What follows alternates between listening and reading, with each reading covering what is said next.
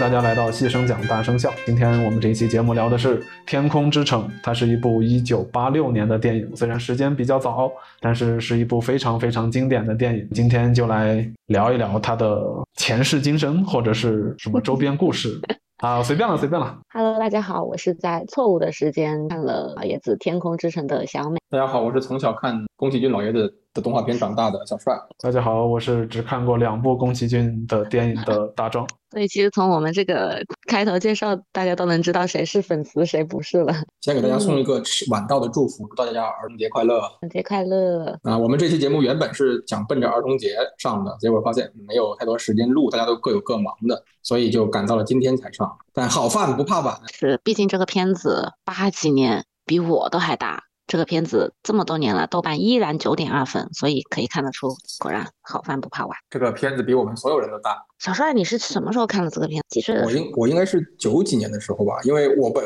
跟大家讲一下，我是在广东地区长大的啊。那么然后，因为我们这边当时是能够能够看到一些香港的电视台，然后我就是在那种情况下，在九几年很小的时候就开始在那个香港的电视台的一些周末的时段。放电影的时候就看到了公，其实到八六年的片子，我九几年才看到，也已经过了很多很多，具体哪一年我不记得，但是当时当时看的时候还是觉得很震撼，然后我觉得哇，怎么会有这么这么厉害的设定，这么好看的片子？但是那时候我我很小。然后我不懂得那些所谓的风格设定啊。当我长大了以后，再去重温这个片子的时候，我就会去发现我更喜欢，是因为我后来很喜欢蒸汽朋克这个元素的东西。然后我发现那个《天空之城》里面有很多蒸汽朋克的东西，虽然那个风格不是特别的极致，但是它多少带点蒸汽朋克的感觉，所以让我非常的喜欢。你居然还能记得你小时候的电影的感受？我小时候看了很多宫崎骏的电影，因为那时候只经常会放。然后我印象中最深的是八四年的《风之谷》，是我最喜欢。但是当时那时候我看的时候也是九十年代的，看了《风之谷》，当时觉得很震撼。哇，那么大的虫，那种人与自然的那种关系，在那么早，人家就已经在关注这个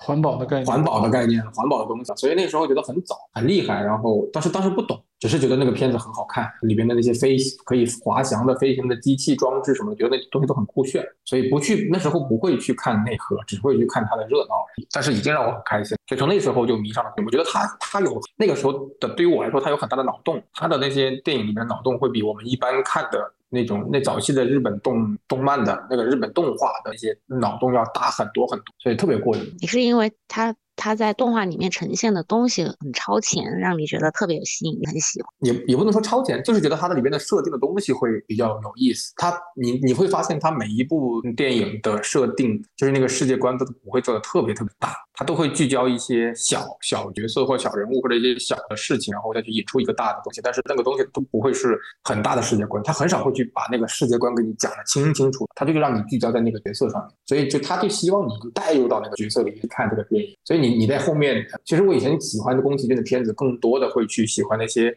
呃像龙猫啊这些。就是就是怎么说呢？脑洞很大的电影，幻想出来的不可能真实的东西，我会更喜欢。但是等我长大以后，我可能会更喜欢一些更平静的宫崎骏的作品，像那个什么《魔女宅急便》啊那些，明明是一个讲一个小魔女的故事，但是我这么一个壮汉就特别喜欢，不知道为啥，就是觉得那个片子看起来很舒服，没有什么很很累的那种感觉。你看龙猫，其实你看到后面，你还有一些地方，你觉得啊，会有点情绪上会有点悲伤啊或什么，但是有一些很很平的电影，就是宫崎骏电影，就觉得很舒服。对宫崎骏的作品，它有一种。魔力就是会让人看，至少让我看着是一种很平静、很很舒服的一个状态。它给你的那种温柔，是可以轻轻的抚摸到你的灵魂的那种感觉。因为你看他的电影，其实你得看回当时日本所处的那个状态。八几时候好像还是九几年的时候，八九八九十年代吧，那个时候好像日本那个经济开始泡沫，经济啊经济衰退是八六年，八六年那个那个时候的经济开始崩了，就他肯定八六年之前已经出现了很迹象了，房产房产那个泡沫爆掉了，很多年人没有工作或什么的，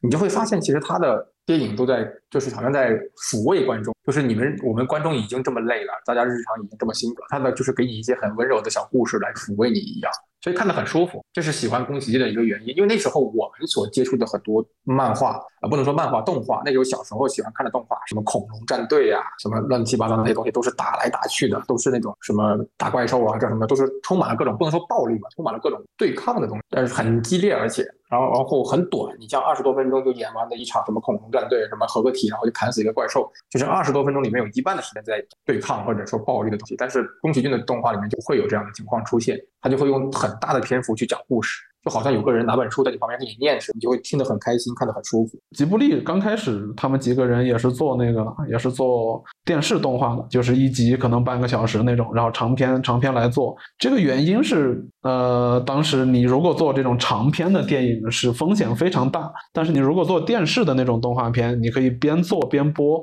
然后来呃看你的你的收视度或者是是你的受众群体多不多这个样子。如果它效果不好的话，那这个项目就直直接当机立断咔嚓掉，那我沉没成本就不要了，我后面就不用继续往里面投钱，是考虑到这么一个原因。但是宫崎骏他们跳出来做这个电影，就是考虑到他们觉得那个那些东西都是都是垃圾，他们要做他们自己自己喜欢的东西，他们要把这个故事讲完整，所以他们他们几个人三个还是几个挑出来做了吉卜力这家公司，然后就开始做这种长篇的电影啊，这个是他们这个才是他们真正喜欢的东西。然后第一部第一部好像是呃风之谷，然后就反响还挺好，然后才开始往后面一步一步往后面做。大家对观众可能对对吉卜力最熟悉、最早开始熟悉的应该就是龙猫吧？龙猫比较晚，八八年的，大家可能是因为龙猫以后，然后才会真正的去了解或接触吉卜力。但吉卜力之前的作品，可能很多人就不懂。所以很多朋友我提起风之谷都没有看过，这个很正常。龙猫也是也是帮了帮吉卜力很大的一部作品，因为当时也是八六年不是日本经济萧条嘛，然后到八八年其实也也并没有得到有效的缓解，那还是处于一个大家还是找不到工作啊那种通货膨胀买不起东西啊，大家挨饿啊的这种一种环境。其实龙猫那个那段时间的整个日本电影的票房其实都不是特别好，然后龙猫的票房真正赚钱是在于它的它的后产品，就是大家发现，诶，龙猫这个东西才是这么软乎乎的东西，才应该是作为一个毛绒玩具该有的样子，所以给了授权以后，卖了很多龙猫的玩具周边啊，所以给了才才反哺给了吉卜力这么多的的收入，才能有余力去做后面的这些片子。但是后面，但是即使这样，吉布里也没有说是我在立项的时候就要就要把这种这种周边产品植入到影片里面，他们还是坚持先有故事，让大家看到了以后才决定做什么样的后产品。这个是宫崎骏他们一直坚持的理念，他们不要那些什么舆论啊，不要来左右我的故事，甚至是左右我的人物的设定。他们只是坚持我一定要做我自己喜欢的东西，我认定这个东西是好的啊。他们是有这种坚持，所以他们后面的故事，他们后面的作品才一直这么这么保持一个优良的水准。这个还是很很佩服他们的一个地方。就谈谈工匠这东西就就就这样了。往大的说了就，但是还是就是觉得他们很好的一点就是宫崎骏创作的这么多东西，大部分呢没有被这个大环境影响的很深，然后都是保持着自己的独立的风格或者保持那颗童心去做的，所以他的故事大部分都是从小孩的角度去看世界，或者从一些比较没有那么大人的视角去看待这个世界，所以那个视角对那个视角对于我们自己长大了以后来说，还是也是很新奇的，就是那种有那种常看长期的感觉。那你说到这个，他们早期的作品是八几，那现在你觉得现在的作品期的作品相对比不一样的地方？呃，不瞒你们说，我从悬崖上的金鱼姬以后，我就没再看过了。我觉得那那以后的片子，甚至说，我觉得悬崖上的金鱼姬开始，呃，乃至从地海战记开始，就是觉得已经不那么的宫崎骏了，感觉就就会变了很多。对于很多很多宫崎骏粉丝啊，然后当然可能也是我主观以为的东西啊，很多宫崎骏粉丝来说，《哈尔的移动城堡》。就是宫崎骏风格的最后一部了，就会觉得后面会变了点。地海战记是他孩子，好像是他儿子监制的，不是他监制。然后悬崖上的鸡鸡还是宫崎骏自己监制的，就是那个风格好像也开始有点变了。包括后面的起风了这几部都不是以前宫崎骏我们想看到的那个味儿了。也有可能是观众长大了，想想看的东西不一样了，所以就感觉变了。所以我们粉丝，我这个粉丝认为的最后我想看的就是哈尔的在那以后我基本上就不会太关注了。我把你这个问题的的范围再扩大一下，那个年代就是八几年到包括现在两千两千年以后的这种日本动漫的范围，我们聊的是什么呢？我们聊的是是每个时间段的电影的或者是艺术文艺作品，它是有时代的烙印的。就八几年九零年代，它是有日本大萧条之后的影响。你发现那个时候的动画片基本上都抛开了什么宏大叙事啊什么的，它所有的都着重于小人物的成长，他自己的。童年啊，或者是什么，他聚焦到一个自我的这么一个状态，他给人的是那种温暖啊、积极向上啊的那种感觉，追求追求一些自有啊，或者是什么类似的东西。但是到了两千年以后，因为时代变了，经济日本经济开始又又逐渐复苏以后，好像大家又又不是这么个感觉了。所以到后面两千年以后，你会发现宫崎骏的作品其实是不如新海诚的。就算你现在拿个差不多同时期的动画动漫来看，其实观众可能还是会更喜欢新海诚的作品，因为新海诚已经不讲这些什么蒸汽朋克啊，他讲的是更多的是人物之间的关系。你像你的名字，它有穿越的元素，它有这种宅男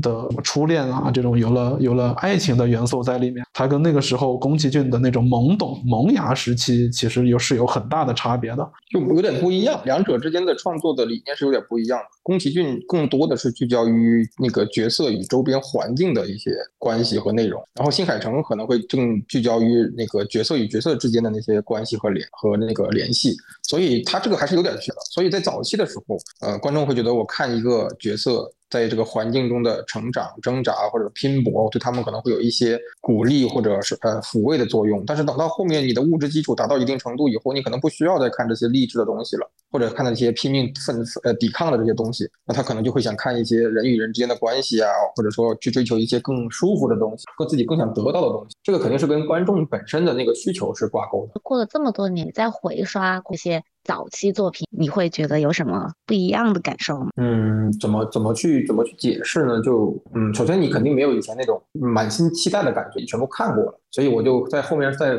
二刷、三刷或者 N 刷的时候，已经不会再去很聚焦故事本身了，更多的会去在欣赏这个电影里面的其他一些我可能平时不注意的细节了，去看看他是如何用那些细节的东西去呃推动这个剧情发展的，或者说有没有藏在藏的一些什么我没有平时没有注意的细节。举个例子，就像这个六月一号上的《天空之城》是复印的，然后《天空之城》是我觉得他早期作品里边颜色用的最最好看、最舒服的一个一个片子，它里面有很多夜晚的，其实夜晚的气氛对于动画片来说不是特别友好，颜色会比较难把控。如果弄得太暗，可能可能观众又看不清楚你想讲啥。所以一晚上的那种画面一般是很很痛苦的。然后它这里面有很多晚上的那种空战的戏，我觉得大家可以去看一下。它直接就是把那些角色的衣服的颜色直接给你换了。有时候可能白天本来是一开始，晚上就变成了紫色。它用这种颜色的改变去代表那个时间的那改变变化。然后其实你会非常紧非常轻易的就融入进去，你并不会觉得土。这个就是我觉得是老爷子的厉害的地方了。他没有用一些很复杂的技巧，他用一些很基本的技巧，颜色的技巧，就让你带入到里面的时间观念去了。所以我建议大家如果有时间可以上大荧幕看一看这种吧，因为在大荧幕看肯定那个亮度和。那个感觉会完全不一样。就我第一次看宫崎，我第一部看的宫崎骏的影片是《千与千寻》，那个时候我还小。但是我不记得几岁了，但是我看完的感觉就觉得它跟我平时看的动画片不一样，我就觉得它好看，它讲了一些深刻的道理，但是我那个时候不知道它讲的是什么，只是觉得那个东西模糊的东西就在那里，只是我够不到，我看不清楚它是什么。当然后面我我后面我再回去看是懂的。那《天空之城》呃不一样，《天空之城》我是我是六一看，是我是我已经到这个年啊，是我已经到这个年纪在看宫崎骏的影片，我感受是完全不一样的。宫崎俊的作品好不好看？特别好看，他有一万个好，但是对于我来讲，他可能已经不适合。就像就像你现在遇到一个非常非常好的一个一个女生，她有一万个好，你也特别喜欢他，但是你就是觉得你们之间不合适了，你们有一道非常非常巨大的鸿沟。你可以站在原地，然后欣赏他的。各种的美，但是你们已经知道，已经错过了那个时间。它其实是一件很遗憾的事情，因为我没有办法从一个当时的那种状态去跟他一起成长，只是我过了那个时候。宫崎骏的作品就是一个优秀的艺术品，你现在回去看，它依然是那么的优秀，只是你过了那个年纪，就再也回不去了。就如果听众朋友们有自己的有自己的孩子呀，或者或者是有这些呃侄女啊侄子呀，你趁他们还小的时候，就先给他们看宫崎骏的作品，种下一个这种种子，挖呀挖呀挖。你种什么样的种子，它就开什么样的花。就是他以以后再回过头来看的时候，他这一段是非常的完美的，就没有我们现在再回过头去看。的那种遗憾，就是大壮说的这个点，我真的是深有同感。就像我开篇的时候介绍的时候说的，我是在错误的时间看了宫俊老爷子的经典作品。其实我对宫崎骏的作品看的也不多，嗯，我比较惭愧的是，我翻看了一下我之前的看片记录，我发现我打了分。竟然都不是很高，就可能就是哪怕我前几年去看的时候，可能我对于嗯宫崎骏的作品也并没有那么的习惯。第一，这这完全是我个人的原因。第一方面可能是我对呃日本的动画并没有说看的特别多，也没有那么感兴趣。第二个就是呃我可能早期看到的是属于那种比较偏中二、比较偏热血的这种呃日本动画比较多，就会让我莫名的会。就习惯性的会喜欢那种类型的，反而是宫崎骏的作品就像一股清流一样，就跟我以往看过的那些日本动画有太大的不一样了。可能呃，我只是当只是从故事或者是从画面的角度来看的话，我可能觉得没有那么的让我兴奋和刺激。当然，我知道宫崎骏老爷子的作品，他优秀的点并不在于啊。就我们刚刚前面说到的这一些，他可能更多的是对于一种呃社会环境、社会背景，呃，就会有更深层次的一些隐喻在吧？可能是我这个也是我在看动画的时候没有去往深了去想的点。对，那回到回到《天空之城》这个电影，就是我想问你最喜欢这个电影啊？我跟你说吗？对，你们为什么喜？我其实喜欢的还是蛮单纯的，第一个就是风格，我喜欢克的东西，然后我这个电影的风格很对我口味。第二个。呃，我喜欢的点其实，我小时候我记得很清楚，我喜欢的原因就是天空之城这个概念对我当时只有上小学的我二三年级的我来说是一个我当时还无法想象的东西，就是一个浮在空中的一个城堡，所以对我当时我来说是很震撼的。第三个，其实我长大以后去看这个子，我是觉得最吸引我的是那一个反派，那个那个老太太带的那几个儿子那几个反派一家是最就这种简单的关系，但是他把那个反派从一开始你觉得他是一个很坏的角色，到后面你开始看他慢慢慢慢转好。就是你跟着他那个引导走，你开始喜欢上这个反派的一家子，就是这种人物的设定让我很有趣。对我来讲，可能就就两点。第一点是音乐，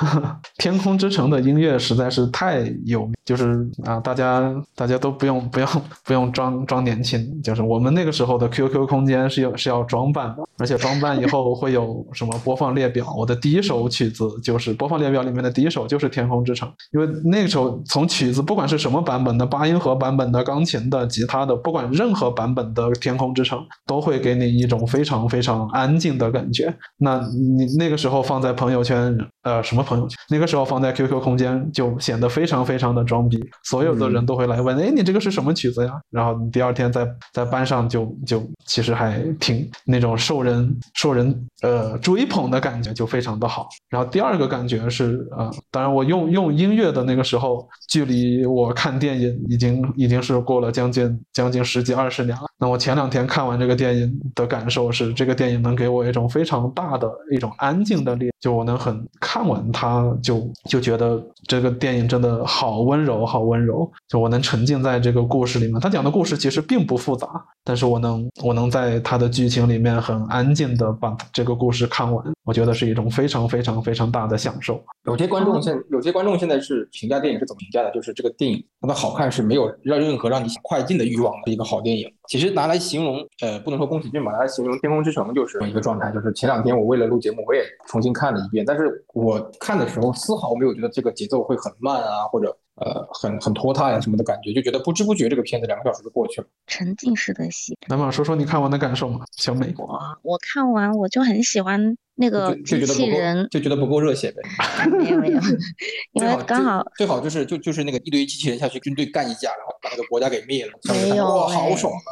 没有哎，因为刚刚大壮说到的温柔这个，就立马就想到那个是在那个天空之上面那个变成化石一棵大树，那个大树旁啊，我就突然很，而且前面我看那个机器人出现的时候，就是他是想保护保护那个小女孩的时候，我也是有被就是有被触动到，有被温温柔到啊，我就特别喜欢这个机器人。作为一个吉卜力的老粉，在这个六一竟然能在大荧幕上看到了老作品，而且还是八六年的第二部作品《天空之城》，其实还是蛮蛮开心、蛮感动的。如果你有小朋友喜欢看动画片的，然后如果恰巧你觉得现在的动画片很多的那种审美或者说它的设定有点太粗糙、太暴力、太不适合小孩、太成人向的话。我建议你可以带你的小朋友去看一看这部老的电影作品，这个动画片。然后，如果你自己本身还是保持着一颗童心，你也很想再看一下一些很不一样的东西。我也推这个老的吉卜力的作品。如果你是个粉丝，那我当然更推荐你电影院在大荧幕上刷一遍，过过瘾。大壮呢？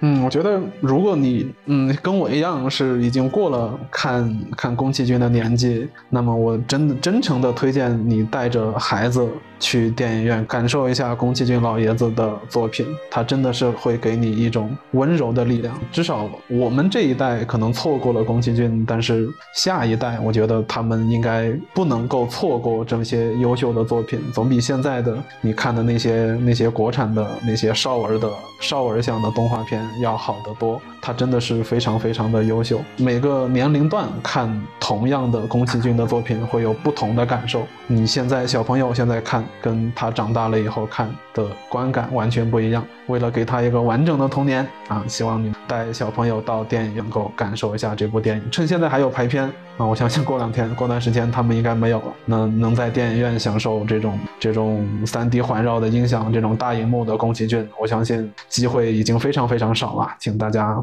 把握住吧。如果是大家是像我这样子，并没有那么狂热或者是那么热衷于呃宫崎骏的作品，呃，我会觉得说给自己多一种电影的体验吧。对，就不管你是喜欢，或者是觉得并没有特别大的感觉，就是我觉得好的片子，特别是这种时间很长，但是口碑依然很好的片子，一定是有它优秀的地方在的啊。我觉得就是在我看完这个片，或者是做完这期节目之后，我可能慢慢的会把宫崎骏老爷子的片单给补全。我希望有一天我也可以就是在老爷子拍最后一部作品之前，能够顺着他的人生轨迹，跟他一起感受一下他脑袋中的，或者是他画笔下的那些非常美妙的世界吧。嗯，好温情的一个 ending 哦。